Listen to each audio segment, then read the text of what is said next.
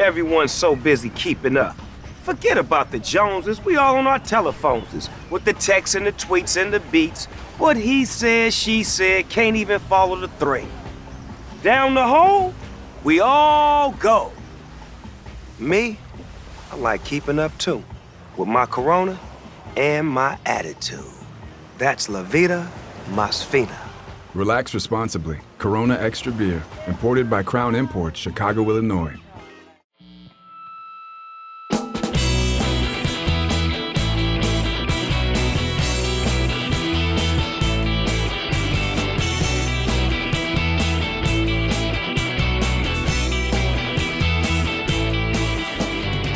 Before we get into the moaning and griping portion of the show, I will say this, Lavelle. Uh, as a longtime baseball writer, you and I are both longtime baseball writers. I appreciate the Twins being interesting for five months and potentially interesting for another month or so. We're recording here on September 1st. The Twins are in the race. They have eight games remaining with Cleveland. They're going to play four games at Yankee Stadium. They're going to play a bunch, a bunch of games against the uh, the really stupid uh, Chicago White Sox. It's going to be an interesting month, and I'll take it. Absolutely. Um, if you if you had low expectations for the Twins, they did their job. They got us to football season. Okay, they they gave us something to do uh, during the summer before uh, Viking season started. If your expectations were a little bit higher than that, um, you're you're a little uh, worried at this point of the season because um, they uh, got knocked out of first place about a month ago. They're scrambling to get back, and they just can't get on the right roll at the right time. And meanwhile, Cleveland um, has some things breaking in their direction here as we go down the stretch. But um, it was a fun summer. Uh, we watched uh, Jose Miranda become a fixture in the lineup. We watched Joe Ryan continue to take steps forward. We watched Jhoan Duran become one of the more dominating relievers in baseball and the per, the person who threw the first ever 100 mile an hour off speed pitch in a game. Uh, we saw Luis Urias uh, cement his importance to this lineup. I'm frankly I'm surprised in terms of not announced a contract extension for him. We saw a lot of good things. We saw Nick Gordon um, carve a rollout for himself after years of being sick or injured or just dealing with setbacks. Uh, being able to finally get some traction in his career. So it's been uh, interesting to see some things develop here. No doubt about it. And by the way, uh, this is the Chin Music Show with Lavelle Neal and Roy Smalley. Roy is uh, off this week, so it's myself and Lavelle. Also this Soccer week, recorded a show, uh, my show, Blocked and Muted with Jim Souhan. My guests this week were uh, some upstarts named Patrick Royce and Chip Scoggins. We had a great conversation, a lot of fun, a lot of storytelling. Check that out. Everything's at talknorth.com. Best way to listen, subscribe to your favorite podcast app. It's free, it's easy. Thanks to our producer, Brandon Morton, our sales executive, Karen Cleary, and Corona, the official import beer sponsor of the Minnesota Twins and the Chin Music Show here at talknorth.com. We do appreciate their sponsorship. We appreciate you listening. So, yeah, let's get into a lot of the, the uh, recent news. As you said, uh, the other day I asked uh, Derek Falvey who are going to be the first people back off the injured list other than Buxton, which who's more of a mystery. And he said he thought it was going to be Winder and Larnach. Now Larnach's on the 60 day DL. I think that really hurts. Uh, he could have really, uh, you know, deepened this lineup and given him a left-handed thumper if he had been able to swing the way he was swinging when he was healthy. Now he's out for the season. That's a bad deal. Winder's probably going to come back as a three inning or two inning guy and help the bullpen out. Um, and th- today they brought you know, I think Austin Davis and, and Billy Hamilton, but I think those two extra roster spots for uh, September are really going to end up going to Buxton and whatever pitcher is, you know, Winder coming off the injured list. Those will be the per- more permanent moves, I think. But what's your view of all these moves? Well, yeah, it's too bad for Larnach, who was trying to recover from a core muscle injury, and um, he definitely could have provided an, an attack an attacker off the bench or for Rocco. Um, and that was sudden too, because he was actually ramping up in the right direction here a few days ago. Actually, earlier this week, they expressed hope that he was going to be in line to contribute.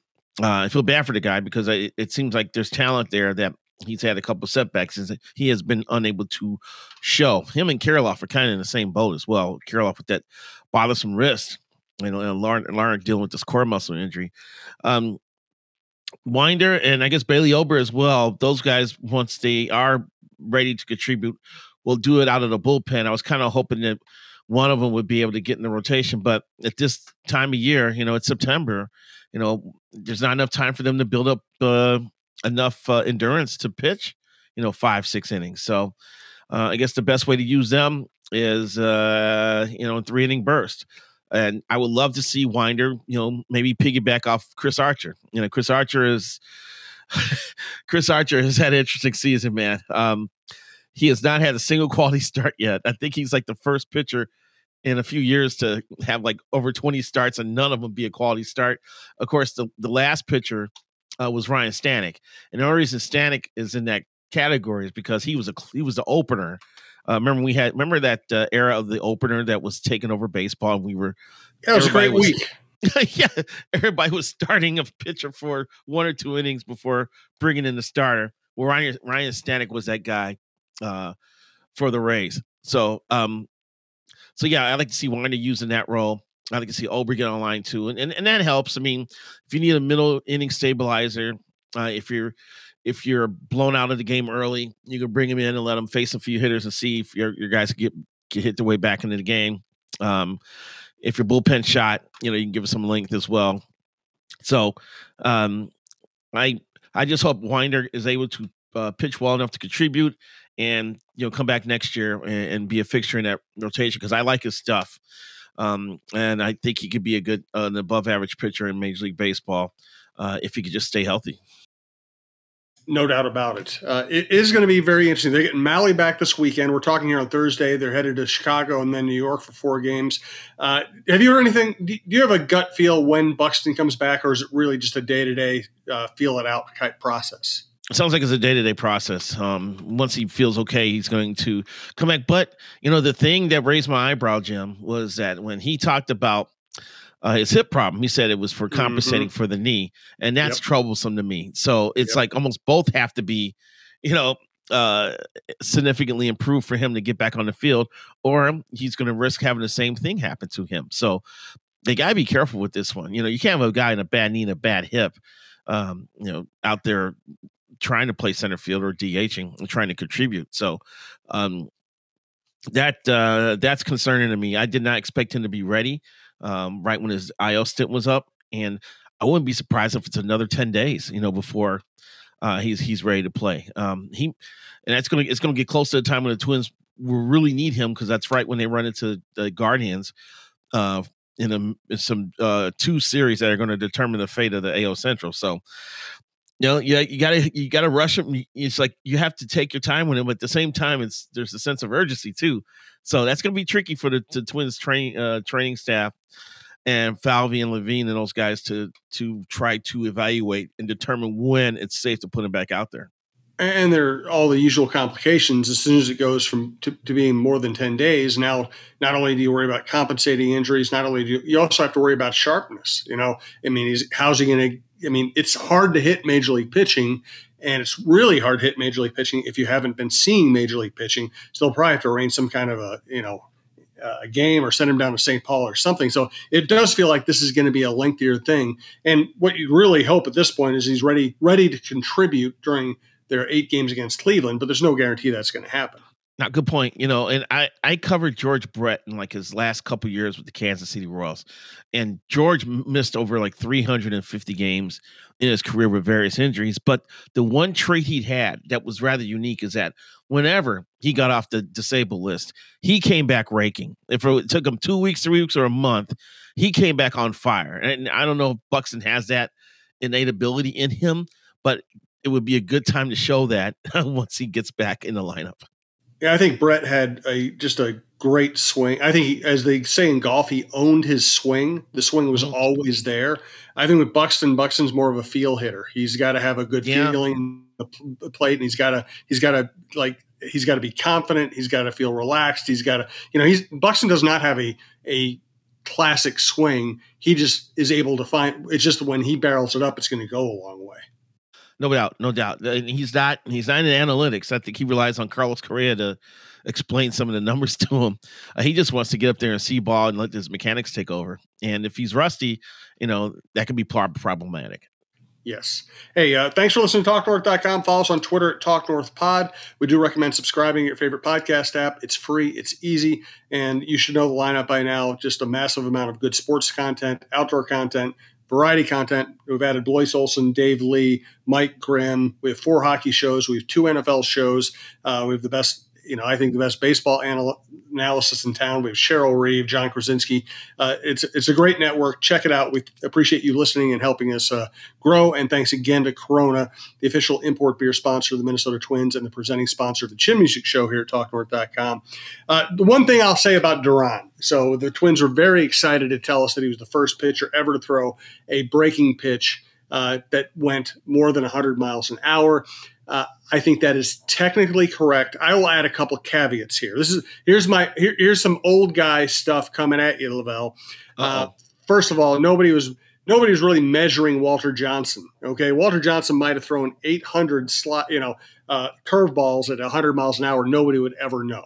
Okay, Bob Feller might have thrown 100 you know, whatever's at 100 miles an hour. Nobody would ever know. Number two, I've been told by people that the modern technique of of getting a reading on a pitcher's pitch uh, is different than it used to be. They used to measure with the old jugs guns. They used to measure the ball as it was approaching home plate. Now that with better technology, they catch it closer to coming out of the pitcher's hand. So I think there's just a difference in the way things are measured. So I, I don't really think Duran is the first pitcher ever to do it. I think he's the first pitcher we've recognized as doing it. Right, and plus you have to remember that uh, it was King Geek of the Twins who gleefully ran into the clubhouse after the game to tell everybody that uh, Duran had thrown an off-speed pitch at 100 miles an hour. Was Josh Kalk, their yes. um, their pitching analyst guru, um, uh, savant, whatever you want to call him. Um, this is a guy who's supposed to, you know, identify injuries before they happen. Um, which is kind of interesting because it seems like the Twins continue to have injuries. so, um, uh, yeah, he was the one who, who, who brought that out, and he's probably using all the, you know, all the bells and whistles, the uh, this checking that spin rate and Statcast stuff, and and Rapsodo machines to to kind of break things down. But you're right. I mean, uh, maybe you could throw Bob Gibson that guy category too. You know, uh, of, of, of pitchers who may have done that. We just don't know because of technology. So it would be great if they would figure out a way to go back and look at these games and apply current technology to them to see, you know, how things uh, broke and how things uh how fast pitches were and things like that but uh i don't think they're look they're interested in going back. I think they're looking interesting going forward.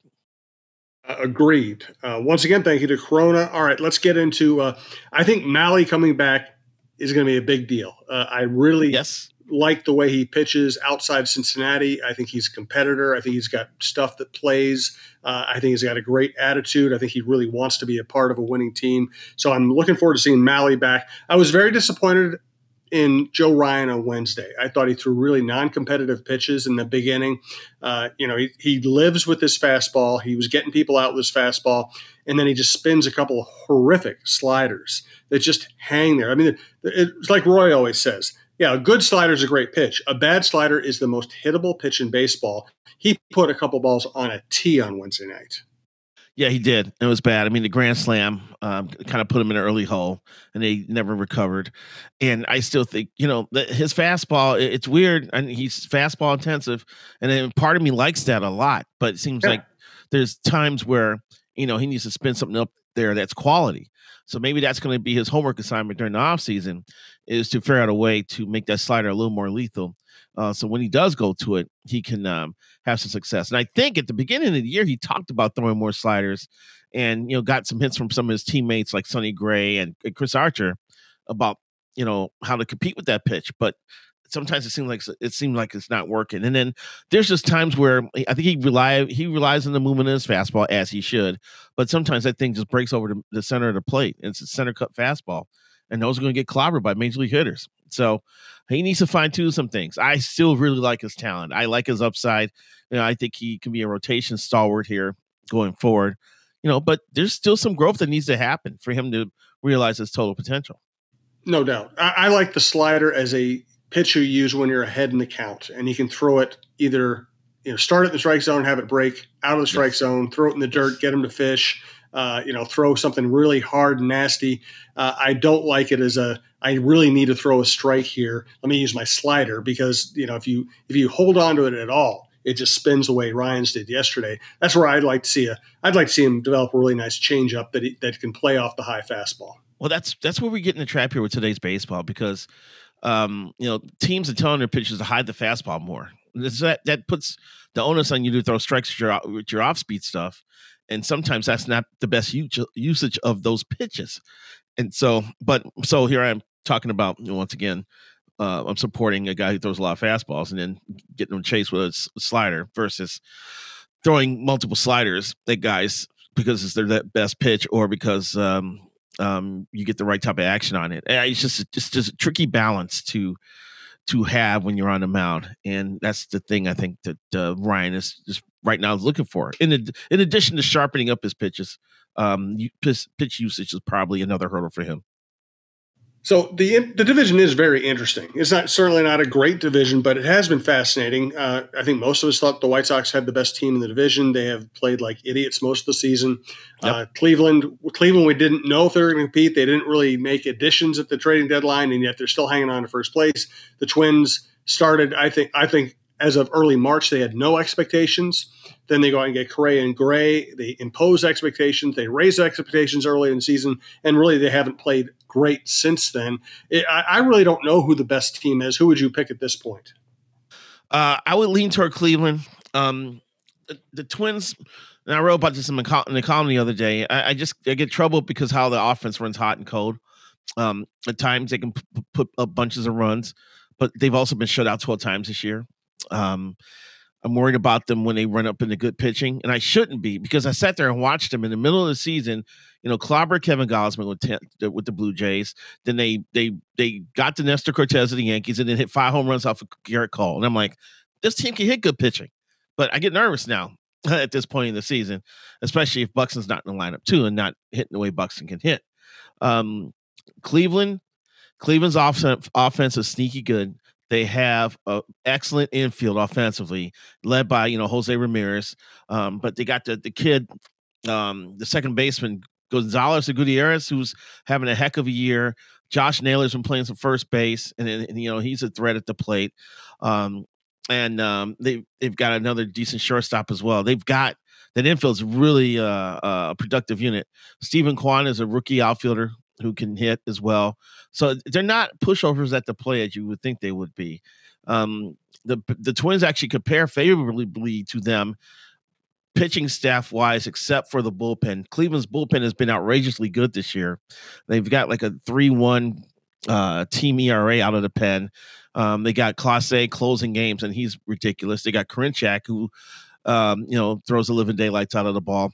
Um, and so if they have a lead, they're just going to be tough to beat. And I just, I think the formula is working for them. And I think it's going to continue to work for them. The Twins have flaws. And you brought out Tyler Mahle. His next start's going to be very interesting because everybody is going to be watching the radar gun to see where his velo at. And if it's not where it usually is, you know, that's going to be a, a, a concern because they cannot win the division with Buxton already out. And then your rotation coming down to, um, Joe Ryan, Sonny Gray, and whatever you get out of Dylan Bundy. Uh, you just you can't win that way, uh, even if the Twins have fixed the bullpen, which they have.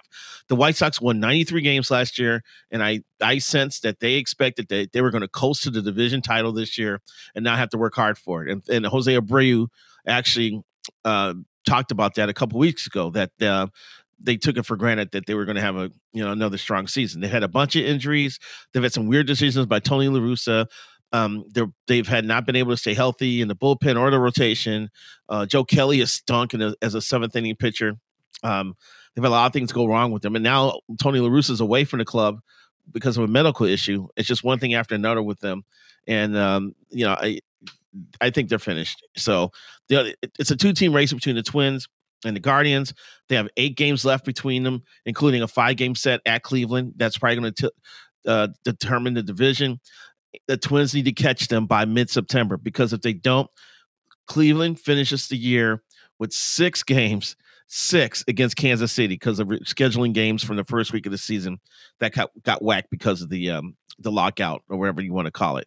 So uh, if Cleveland's in first place by that week, uh, it's going to be hard to run them down because they're going to be they're going to be looking to close it out against the world's team that can be feisty at times, but is out my end. So that's why I, I, am concerned about the Twins' chances.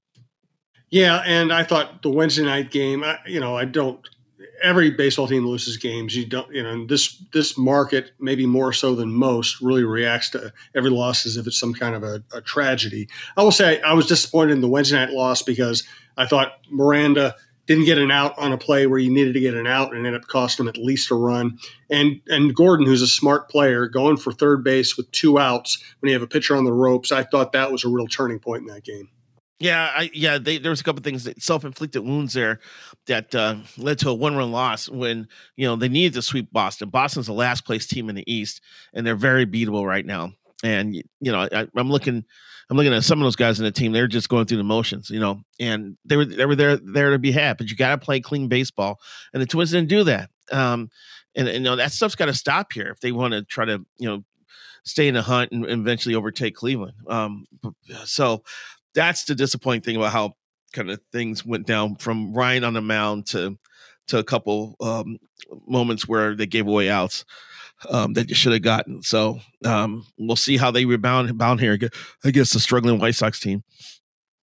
The bullpen it, ha- it has gone from being a weakness to a strength. Uh, Lopez is very good. Duran being able to spot Duran against the other team's meat of the lineup has really been effective. Fulmer's reliable. That's allowed people like Jax to be more, you know, just spot relievers. Uh, they did a nice job of fixing the bullpen. They just need to be. They just need the lineup to be healthier. I mean, they, you know, you really can't expect, even though it's kind of worked out, Celestino, Nick Gordon, Jake Cave, you just can't expect those guys to produce the way the people you had in the starting lineup produced early in the season.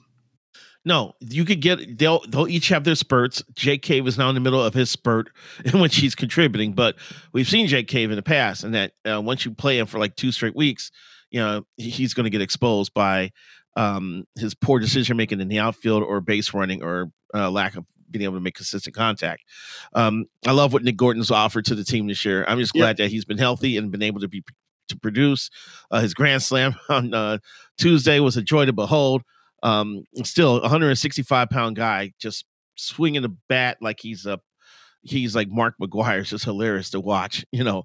And uh, but the ball jumps off his bat, and he wasn't a bad hitter in the hitter in the minors. I guess we should have factored that in that if he had consistent playing time in the majors, you know, he he wouldn't be a pushover at the plate. He's been more than that. So um Celestino's been fine in center, and he's actually, you know, hit the ball well a couple times, but these are bench players, you know, and there, there's a reason why they're not starters. And once you leave them out there, you know, for extended period of time, you, the warts will be exposed. So um getting healthy is huge for this club. If they can get a couple guys back, um, you know, Garlick is a fascinating guy too because he kills lefties, um, but he also has had some success against right-handers too. Yep. Rocco's done a good job of finding the right times to uh, deploy him. Um, I, I, believe his OPS is over 800. So it is with him. He's just got to stay healthy, and he could be a, a guy who could contribute down the stretch. But I still put this on the four guys. Well, Bucks the three guys right now. You know, they need more from Polanco. They need Arraez to continue what he was doing. And you know, Carlos Correa, who, you know, he's had an average to slightly above average season. I still expect more from this guy. And these are these are the moments that he needs to shine when in the heat of a pennant race uh, when you're trying to chase down another team.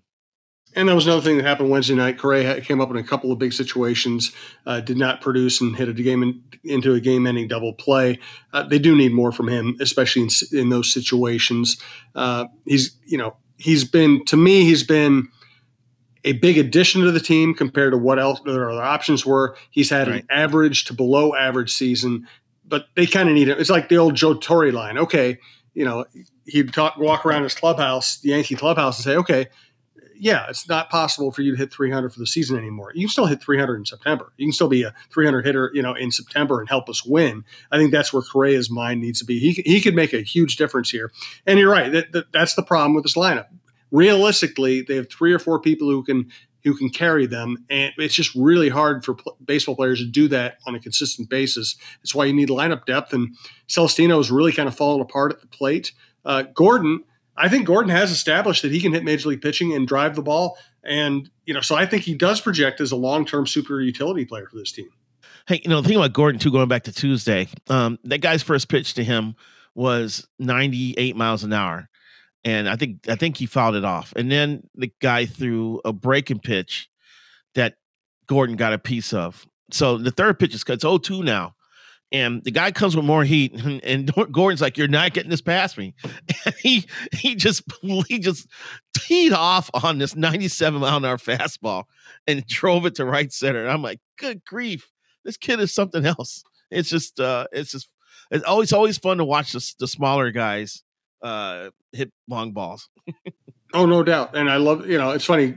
Roy hates his swing because he kind of he kind of flattens it too early and drags it through the zone. But he's made it work. He's made it work, and the fact that he is flat through the zone allows him to hit the ball to all fields, which he's made, took, taking great advantage of.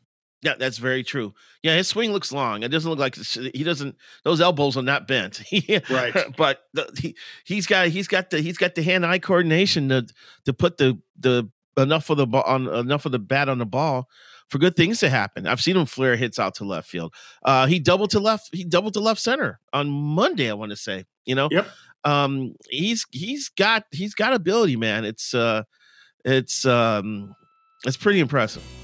Yeah, no doubt. And he's a good dude, and I'm glad to see him succeeding. I, I think it's been one of the better stories of the season. All right.